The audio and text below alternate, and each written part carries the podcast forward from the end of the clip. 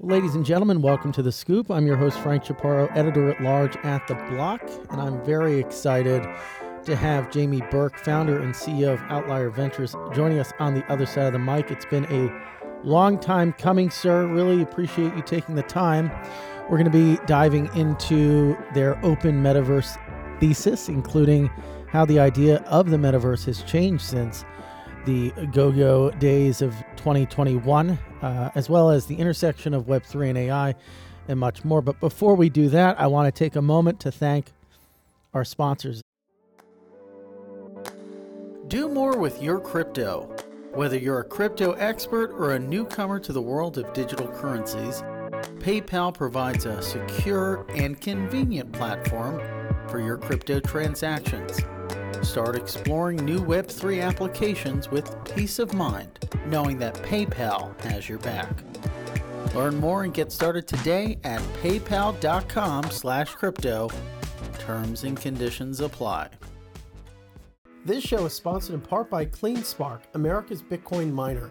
With CleanSpark, you can feel good about investing in the Bitcoin ecosystem because CleanSpark uses low carbon energy for their Bitcoin mining data centers and is always optimizing their operations to increase energy efficiency and reduce e waste, all while partnering with the communities they operate in. If you want to support the future of Bitcoin while also supporting the environment, visit www.cleanspark.com to learn more about the CleanSpark way. So let's let's just start. I mean, there's probably tons that we can get into, but we can start with metaverse. It seems like it's completely been thrown into the dustbin of 2021 and completely overshadowed by the uh, the the sort of rise of Chat GPT and AI generally. When I say even the word metaverse, I feel like I'm talking about my ex girlfriend. Like there's something that you know there's almost a stigmata there. Um, why should people still care? And my description is is is that is that overstated? Um, maybe it was just too overhyped in the previous cycle, as it were, um, and now it's sort of you know come back down to earth. What's your impression? Yeah, well, some X's you keep going back to, right? You never quite get over them. Um, and I, I think the metaverse might might be one such X in that um, it's been a pr- pretty persistent term. You know, it's been around for a couple of decades now. Um, comes in and out of vogue. For us, it, it remains the framing directionally of where we see Web three going, how Web three realizes its its full purpose. Um, and that's because, you know, when we, as a vernacular, most people generally understand when you say the metaverse that you're talking about the web becoming more immersive. They might have different nuances to that, but that's a generally commonly understood term, which, you know, has been reinforced by sci-fi and, and Hollywood movies and everything else. So, so that's pretty helpful. Um, but more importantly for us, the reason why we use the metaverse as a term is because um, it's not just about a more immersive web, it's about thinking about what that economy looks like. Um, and we believe Web3 is foundational to making sure that that, that thing isn't based upon siloed platforms and just kind of a deepening or entrenchment of, uh, of Web2 and Web two business models, but is kind of participatory. Um, and if we can extend all of these primitives that we've got with DeFi um, into the universe of fungible, non fungible use cases, then there is this promise that um, Web3 can have real impact from a financial inclusion perspective. Um, so there's a lot of things that are digital at the moment that are not formally recognized as wealth um, by the existing financial system. You know, the, the go-to example is you're a gamer, you got in in-game items, you can't go to a bank and get a get a short-term loan against that. But with DeFi, as you well know, you know, as long as there's another person on the planet that thinks the thing that you've got is a value, then you, you could take out a loan. And so we call that MetaFi, but the kind of principle of the framing of um, the metaverse, in particular, open metaverse for us, holds. But you're right, like with everything, um, things get hyped, they get overhyped. Um, and then people like the mainstream move on, and then there's anything. And um, and so I think it is fair to say that mainstream's moved on and, and for now, and perhaps thinks of it as this COVID thing, this kind of post COVID thing. Um, and the new shiny thing is AI, and that is true. Um, however, we did argue back when we published the Open Metaverse OS paper first week of 2021, um, and more recently continue to argue that um, actually AI is a critical part of Web3. Actually, going back to 2018, we wrote our first kind of thesis paper called the Convergence Thesis, which was looking at how Web3 blockchains and AI converge. And we're starting to see that happen now. We made several investments back then that are starting to kind of play out. So it's, it's great to see uh, that that happen, that reality happen, and and um, that being the zeitgeist.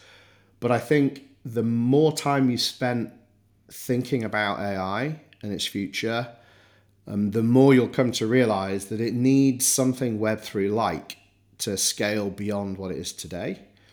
Um, and we can get into why that is maybe a little bit later. We can definitely get into that.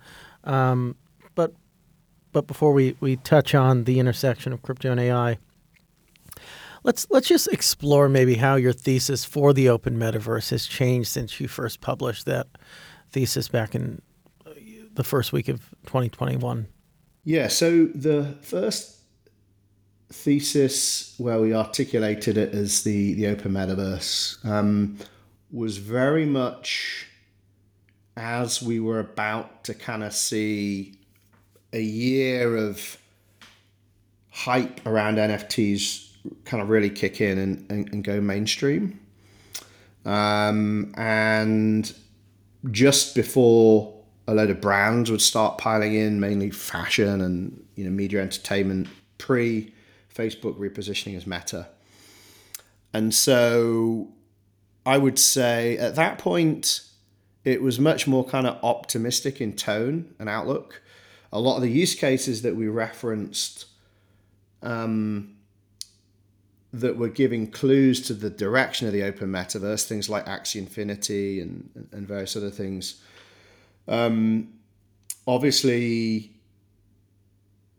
have struggled. You know, the kind of economics worked in a bull market, the token economics worked in a bull market, and, and they, you know, near collapsed um, in a in a bear market. Um, and so you know, naturally there's a lot of learnings there. There's a lot of learning for us as an industry. Um, but actually, you know, when we use a lot of those reference points, it wasn't necessarily that we were saying this particular thing is is going to be, you know, a continued success. It was more like this is how an innovation is being used. This direction is some interesting things there. So I'm and I'm broadly happy with that. I think the surprising thing two reflecting two years on now. So we just published our sequel to that, which is called The Open Metaverse Under Attack: The Fight Back. As the title would uh, indicate, you know, we believe that there are a number of events that have occurred over the last couple of years, um, which are undermining the the potential for for the open metaverse. So some of those are kind of organic, um, and some of those are very much the existing system, um, especially in a regulatory sense, um, looking to limit, coerce, control. Um, so maybe start on on the first set, which are kind of more emergent. Um, so, you know, ultimately, like what we frame as the open metaverse, um, and you know driving that as the operating system as Web three. That is really defined, like its future, its present and future is defined by millions of decisions by founders, like every day, making decisions that in aggregate start to kind of um, define what what the metaverse is and isn't. Um, and so, on the one hand, it's great now we've got, as I mentioned at the top end, lots, an increasing amount of founders crossing over into Web3, some from big tech, some serial founders, you know, generally speaking, um, and some entirely first time founders. And, you know, they are just trying to build startups that succeed, like that, that can raise some money, find product market fit, scale a product, hopefully to, you know, 10,000, 100,000 million um, plus users. And they might not necessarily be as dogmatic about Web3, um, you know, making sure that all of these kind of characteristics that you or I or your audience might think are fundamental to Web3. Um, you know, for them, they just want to ship a product, and they they generally understand that if they're going to do that, and this product's going to survive for a decade, it should probably have some Web three characteristics. Otherwise, it's it's kind of it's stillborn in a way. It might have like a momentary success, but it's most likely going to be disrupted. Um, and so they're pragmatists. And on the one hand, that's great, right? We've finally got pragmatists coming to Web3 who are building things that people can actually use um, and are very product oriented, very customer oriented. Um, however, those trade offs in aggregate start to create what you could call, people are calling like a Web 2.5. So it's like Web 3, but not quite. Um, and, you know, this is everything from a increased focus on leveraging, you know, layer twos, roll ups, um, this kind of stated aim of app chains or building super apps, these kind of self-contained uh, applications um, that don't have to kind of compromise on UX or anything else, and and that's great in a way. You know, it, it's onboarding actual users into Web three. The challenge is that it it creates. It's not quite yet Web three, and the concern is is that Web 2.5 could be permanent, not transitory. Um, and very quickly, this Web 2.5 and its business models um, kind of solidify, and and there's little incentive for founders to kind of really continue that drive towards like full full fat Coke um, Web three. So and, and you see this everywhere. Actually, you know, it it's in things like MEV um, and you know how that impacts um, networks like Ethereum. Um, it's it's uh, as I said, you know, kind of how people are leveraging rollups, which make create silos, right? So you could create a brilliant Web three game with an app chain construct stack, but that wouldn't then be very easily interoperable with DeFi, which means that, yeah, you've got digital property rights, but you can't actually leverage all this brilliant DeFi stuff to translate that into wealth. So it kind of creates like a halfway house. Um, so that's kind of the first thing. Um, the second thing is that there is a increased push by regulators I'll speak generally, but the US obviously is kind of the the more aggressive. Well, you mentioned this in the report where there's these there's this indirect state capture of centralized platforms through compliance with an example being Tornado Cash. How do you see this impacting the development the development of an open metaverse? And how do you how do you propose these threats from governments be mitigated? So naturally, I don't think it's a surprise to be honest with you, but you know, naturally, governments that are more oriented towards big state um, have a tendency to control. Now, I'm not a hardcore libertarian, like by any means, but it's just a fact. Um, and you know, you, you can put a partisan flavor on it. I actually think it's more more generalized. Um, and the reality is that most governments now wanting to push CBDCs, and so stablecoins is a great example. Um, I was surprised even to learn the extent to which most stablecoins today can be censored through court injunction and order. So, you know, the, the, the kind of top three um, through court order can freeze transactions. They can, re- some of them can reverse transactions. Like this is like a fundamental part of Web3 in the open metaverse. And yet it is already state captured. Um, when you look at how that's being extended, algorithmic stablecoins with some recent legislation coming out of Europe will be outright banned. You're looking at um, smart contract code. Tornado Cash is one example, being prohibited and being removed through court order from uh, things like GitHub. So that's a censorship of code, which is, you know, there's a couple of decades of people fighting for um, code is freedom of speech in the sense of cryptography in the 90s. I think that's going to come back again now, especially in the US context. Um, even with things like MEV, um, you're seeing the ability for more centralized um, actors to be coerced.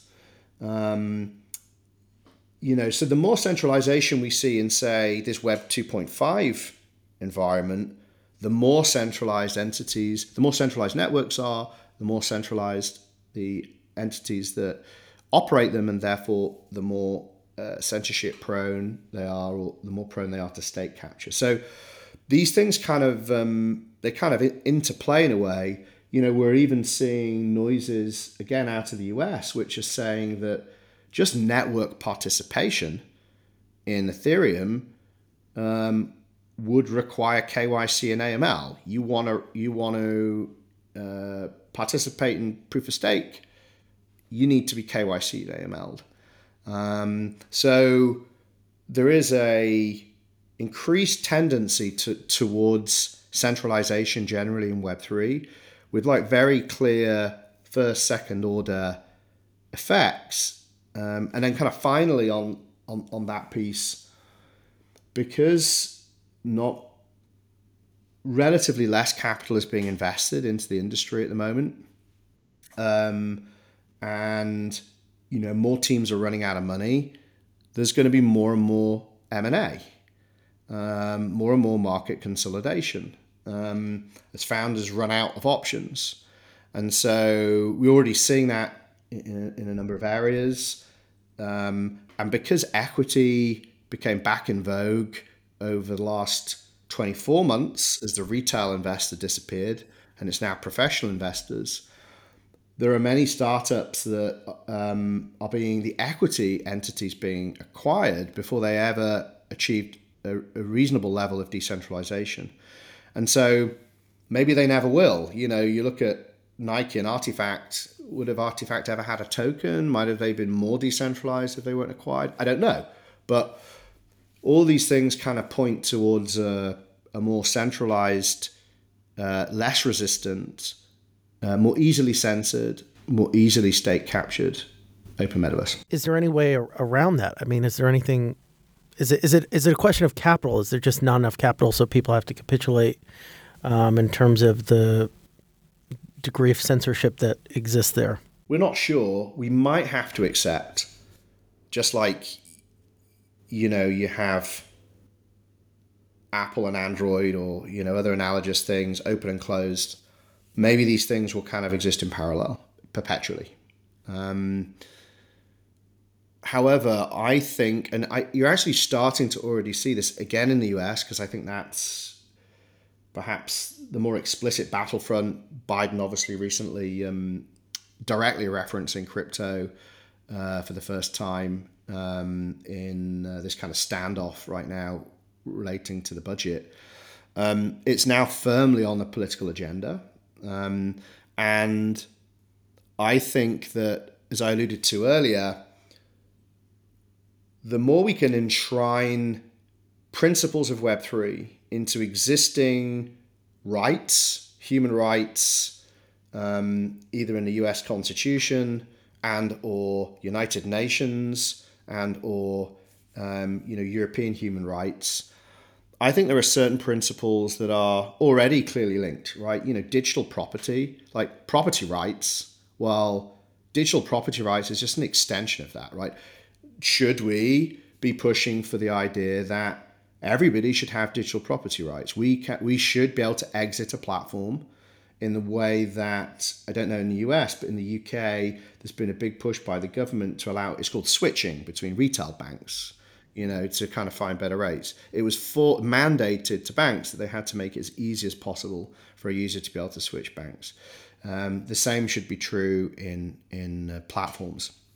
Um, you know, this idea and linked to that is kind of sovereignty of identity and data, but freedom of speech. You know, we've experienced this with cryptography. It was how cryptography defended itself, its commercialization from mil- originally military grade hardware, which is that it's freedom of speech um, so that's how it, it, kind of combated export controls. Um, so we've already been here before in, in defending code as, as freedom of speech. So I think that as an industry, there are several things we can do to educate, you know, policymakers and directly link the things that we currently currently articulating as Web three features, characteristics, as actually, you know, universal rights for people on the web um, directly linked to existing law. And if we can do that, I think it's going to be much easier to defend it. Um, and so I think that's kind of that's my recommendation for us as an industry is how we better frame what we're trying to achieve uh, in a political context. Attention crypto holders. Moving crypto is seamless and secure with PayPal. With support for Bitcoin, ETH, and more, you can buy, sell, hold, send, and check out with crypto at millions of shops online. Not to mention, PayPal now supports the ability to send to and from external wallets and charges you nothing when transferring between PayPal and Venmo crypto wallets. Whether you're exploring the world of Web3 or hodling on for another day, PayPal is the convenient and simple way to convert dollars into crypto. PayPal has your back. They work to protect your financial info and give you confidence every step of your crypto journey. Now's the time to make your crypto move. Get started today at paypal.com slash crypto. Terms and conditions apply. Here's a message from our sponsor, CleanSpark. CleanSpark is a NASDAQ listed company that mines Bitcoin. Basically, they build and operate data centers with tens of thousands of computers that help secure Bitcoin, making it more reliable and secure for anybody, anywhere to use.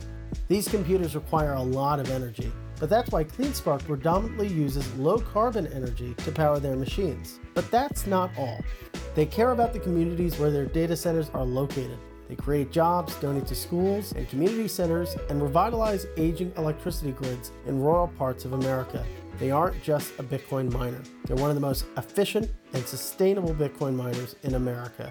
Visit www.cleanspark.com to learn more. I guess shifting gears just a little bit, I know you guys are investors in Lens Protocol. Can you explain or walk us through your sort of general thesis behind that and Web3 social in general? And how do the two sort of, you know, how are the two connected, right? Open metaverse and Web3 social, are they, can they almost be the same or are they just interconnected? Yeah, so we're not actually invested in Lens, but we do reference it in the paper. So you're you're you're right to you're right to flag it, and we use it as one example of a reimagining of uh, the social graph in the context of the open metaverse. Because you're right. Like, if we're going to talk about the sovereignty of the user, identity, data, like, really, we're talking about the social graph. The difference is that in a open metaverse context, you have your social graph, but you then also have this um, kind of financial identity. Um, and you know this is why I think Meta were very keen to try to make something like Instagram and NFTs work. Is they've already got your social graph, you know, um, if you're a certain age, and they want to connect it with your financial um, identity because then that's the holy grail for for advertising, right? A wallet to a to to a user account. Um, however, in a Web two context or a Web two point five context, that's that's quite dystopic, um, especially if you take it to its nth degree, which is you're in a hostile environment, you know, China, um, in terms of user rights, where they want to um, limit your ability to participate socially and economically if you're out of favor. Now, um, what is like reimagining what is social media um, in a Web3 sense is a really interesting one. And I actually don't think we've quite landed on it yet for a number of reasons. The first one being because we haven't solved decentralized identity yet. There are solutions, but none of them are used at scale. Most people's identity in Web3 is still their wallet. Um, and and it's still public by default. What's missing there? Just the fact that it's public by default. So one is public by default, and I think zero knowledge technologies solve for this to a degree. Um, but also, look, there's been you know over a decade in of work by the World Web Foundation and various public private uh, public private hybrid entities on forms of decentralized identity, primarily what are called DIDs, uh, decentralized identifiers and verifiable credentials, VCs. Um, and and yet they've never really taken off. And, and those innovations conceptually allow you to prove who you are without revealing the underlying data. Um, now, the challenge has been that most of the time these have been thought of as public goods, right? You're going to create a protocol in the way that SMTP is a protocol.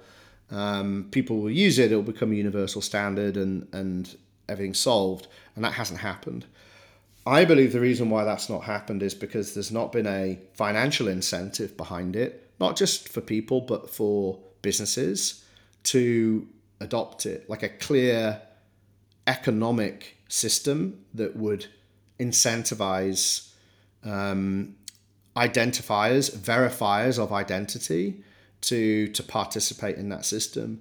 And actually, there's a really strong if you can get these incentives working, and obviously I would propose that's through tokenization.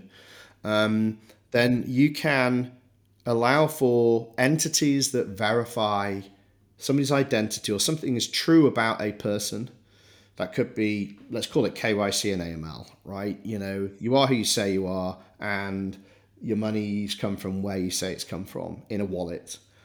Um, banks do this all the time. Uh, your telco does it all the time. Your utility company does it all the time. Uh, and banks even do it multiple times sometimes. You know, you're a retail customer and then you're a bank customer, or you're like constantly identifying yourself with a bank. That comes at a cost to the bank. Um, so there's a real incentive for them to not have to do that all the time because they can dramatically reduce the cost of identifying you. But if they can do that in a way where that proof is then reusable, then they can not only offset the cost of having to identify them themselves, but they can turn it into a revenue line by effectively creating a secondary market for for verifying things about people, and that's utility companies, telco, you know, um, whatever else, bank. So there's this huge economic reason for a load of people to solve it. It's just that the current attempts have either been, you know, pure play public good protocols or privately owned platform proprietary solutions, and, and neither quite quite do it. So it's our belief that a form of DID and VC will begin to interplay with things like soul-bound tokens, you know, on-chain, non-transferable attestations. It will converge with things like NFTs, forms of NFTs, which I've always seen as social media without the platform. You know, you're kind of expressing belonging, you know, you're expressing participation in community, provenance, status, um, with some kind of off chain um, attestations through zero knowledge technology.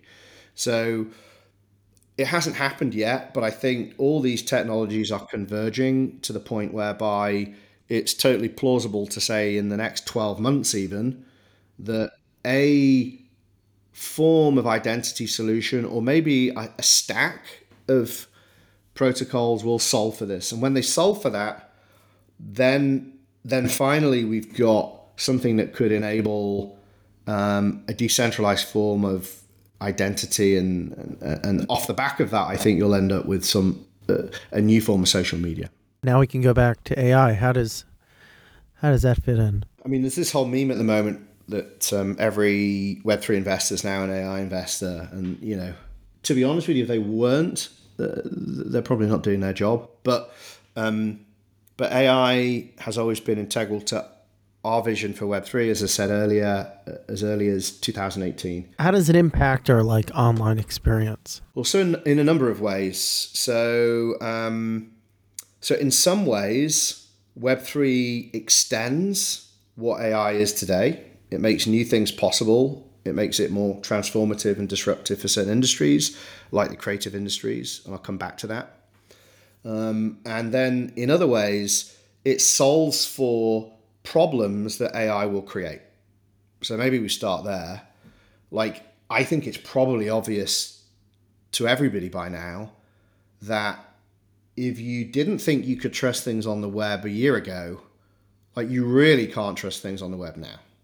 Like it, it's almost a get out of jail free card. If you do something really bad, you're just like, ah, it was AI, not, you know, and like it's almost impossible to kind of prove otherwise. So, um, so that's like there's a real trust problem, and clearly Web three is supposedly at least you know a trust machine, and so I think it's fairly intuitive. Web three can solve for the trust issues that AI is going to create, right? Um, I think perhaps what what requires a little bit more imagination is the how Web three can actually extend AI from what it is today. So if you look at what AI is today, or at least like what people, what most people experience as AI, it's these large language models, right? So ChatGPT or, or whatever else. I can now, through natural language, prompt, instruct, have a conversation with an AI, and it can give me something back. It can, it can just be written text. It can be visual response, like whatever.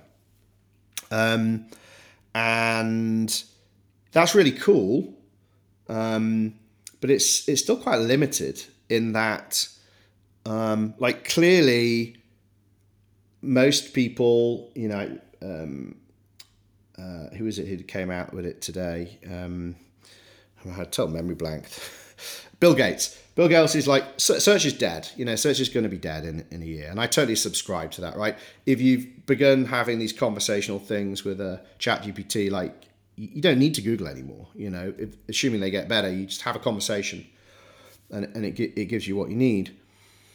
Um, but the problem is, is that if it just ends there, it's fairly limiting, right? I have a conversation with something, it gives me a bit of advice, but it doesn't like complete the action, right? So, hey, you know, Chat GPT, uh, I'm planning a trip, family holiday to Japan in six months. What should I do?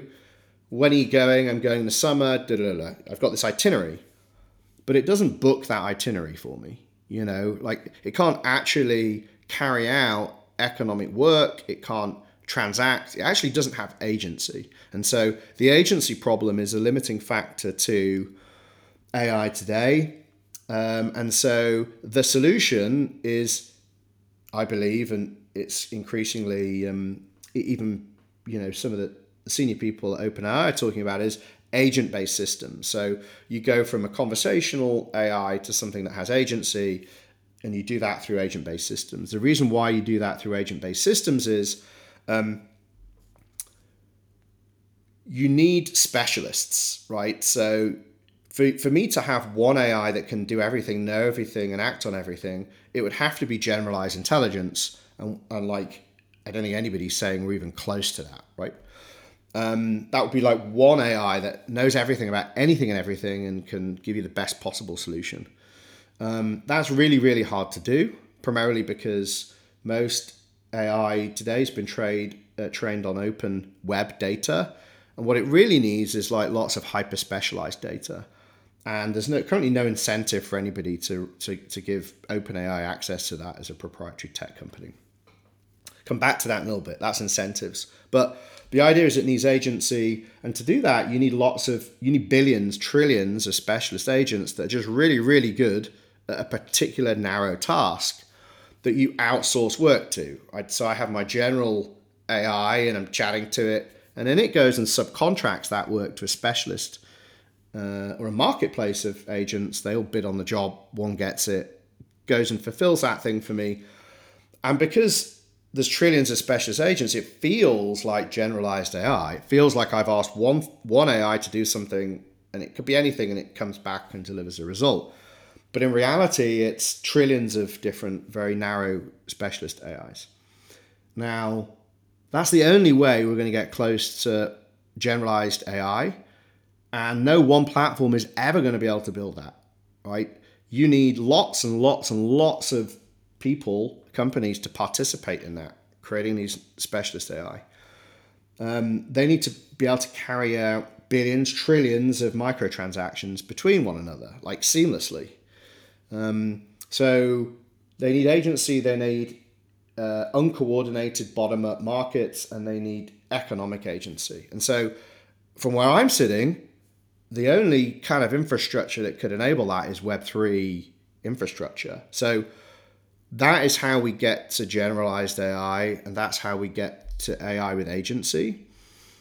But some other cool ways that it, it can extend the potential of AI um, if we kind of focus on the creative industries, for example. So um, you've probably seen this already, right? Somebody will take a, they'll, so we did a podcast recently with uh, kind of an AI version of Sam Altman so I wanted to speak to Sam Altman, couldn't get hold of him. So I thought, you know what, I'm just going to ask ChatGPT what I would ask Sam and ask for it to reply as if it was Sam, in the tone of Sam. And so it kind of gave me this script. It's pretty good, actually. Um, I took, my, well, my team took that script and they put it into something that could talk like Sam Altman. And then we put it into another AI that could look like Sam Altman talking to that script. So we basically stacked three or four different AI tools, all open source, and it delivered a piece of media. So, so it was composable in a way. AI is kind of composable in a way uh, now. So it's, it's not just what you can do with ChatGPT, it's how you can combine all these different AI tools.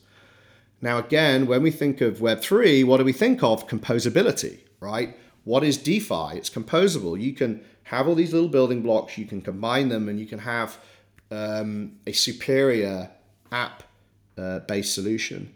And so, again, if you're looking at the direction of travel for AI, it is composability. We call it uh, creative composability. Um, and we believe Web3 again is going to provide that infrastructure. So, imagine a world. So, you go to Netflix now, everybody knows like you just can't find new stuff, right? It's there's just not enough supply of content to meet demand of streaming.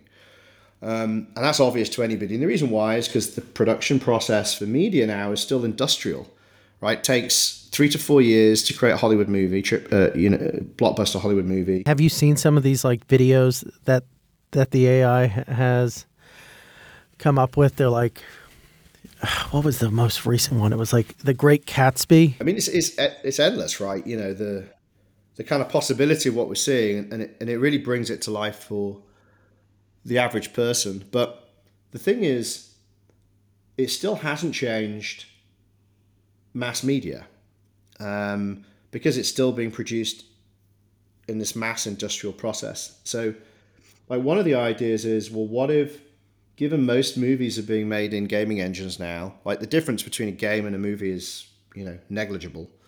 Um, what if every element in a scene, every fragment of a scene was a kind of NFT?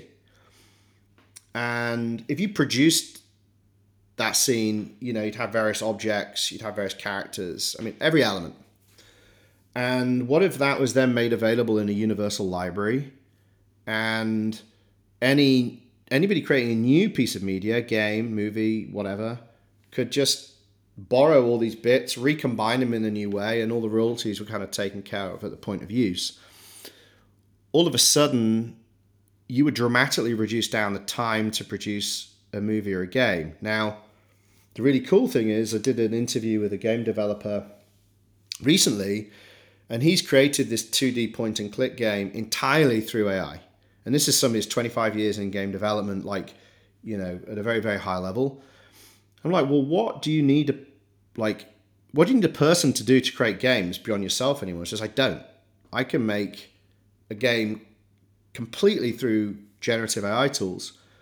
The only reason why he, interestingly, collabed with one person in creating that game was because he wanted the experience of making a game to be shared with somebody. But he's still having to uh, use assets from a very limited library of assets. People do share uh, items to be reused by developers, but there's no real incentive to do it. It's kind of quite rudimentary. Um, and so our vision for composable creativity is um, if every asset can be reused, recombined, and fed into AI to train it, um, or just to be reused by it in a particular scene, we can have AI creating content f- within days that would be an equivalent to a blockbuster movie. Um, and it can even create multiple derivatives. Like, you know, I know I want a Bollywood version of Top Gun. Go. And it can just do that, right? That's where we're heading, in our perspective. Yeah, that's just that could be a whole a whole show talking about the implications of of AI on Hollywood. Um, yeah, I mean, like w- our our minds, or just our minds, can be our own Hollywood studio. I want this. I wanted the movie to end this way, and then just boom. Well, person as prompt is really cool. So if you take it to its extreme, I believe that it would be the end of mass media, right? So I'm a prompt. Like the minute I'm comfortable sharing with a streaming platform all my personal peccadillos, right? You know, or whatever it is, because I trust it because I have this decentralized identity I control, and it's re- revealing, it's allowing the AI model to respond to my personal data without revealing it, without handing it over to the platform. Then effectively every bit of media can be generated to me as a prompt. So it'll all be personalized. You'll see your cat. If it's got a cat in the movie, it's going to be your cat. You know, if it's, I don't know, a horror movie, the thing that's kind of coming up behind you is your worst fear. Um, and again, I think this is going to happen a lot sooner than we think. We shall see. Well, sir, thanks so much for taking the time to to chat with us today. Um, where can people find you and maybe check out some of your writings? Yeah, so thanks for having me on. Good to chat. Um, so I'm on Twitter mainly, um, having verbal diarrhea a lot of the time. I kind of just think think out loud. So I like invite people to pull apart my my thinking. Um, it definitely helps me. Um, and then if you're a founder that is working in any of the things that I just mentioned, from zero knowledge technologies to composable creativity to uh, app chains and uh, interoperability or you know whatever, um, get in touch. Apply to our accelerator. It's outlierventures.io slash basecamp. We're always recruiting. We're Going to accelerate up to 200 startups this year um, across all of that. Um, but maybe just go read the updated thesis. It, it really is meant to be a framework for founders to make decisions with because every decision is imperfect. Every decision has a trade off. Honestly, there's no right and wrong here, but like the the the aggregate decisions of founders is will, what determines the future of the open metaverse, not what I say or you know even what any politician thinks. So, um, so definitely kind of check that out on our website outlierventures.io, and um, yeah, Fantastic. Well, thanks again for being on the show. thanks for having me. And the scoop will be back for you again with another great guest. Have an awesome day.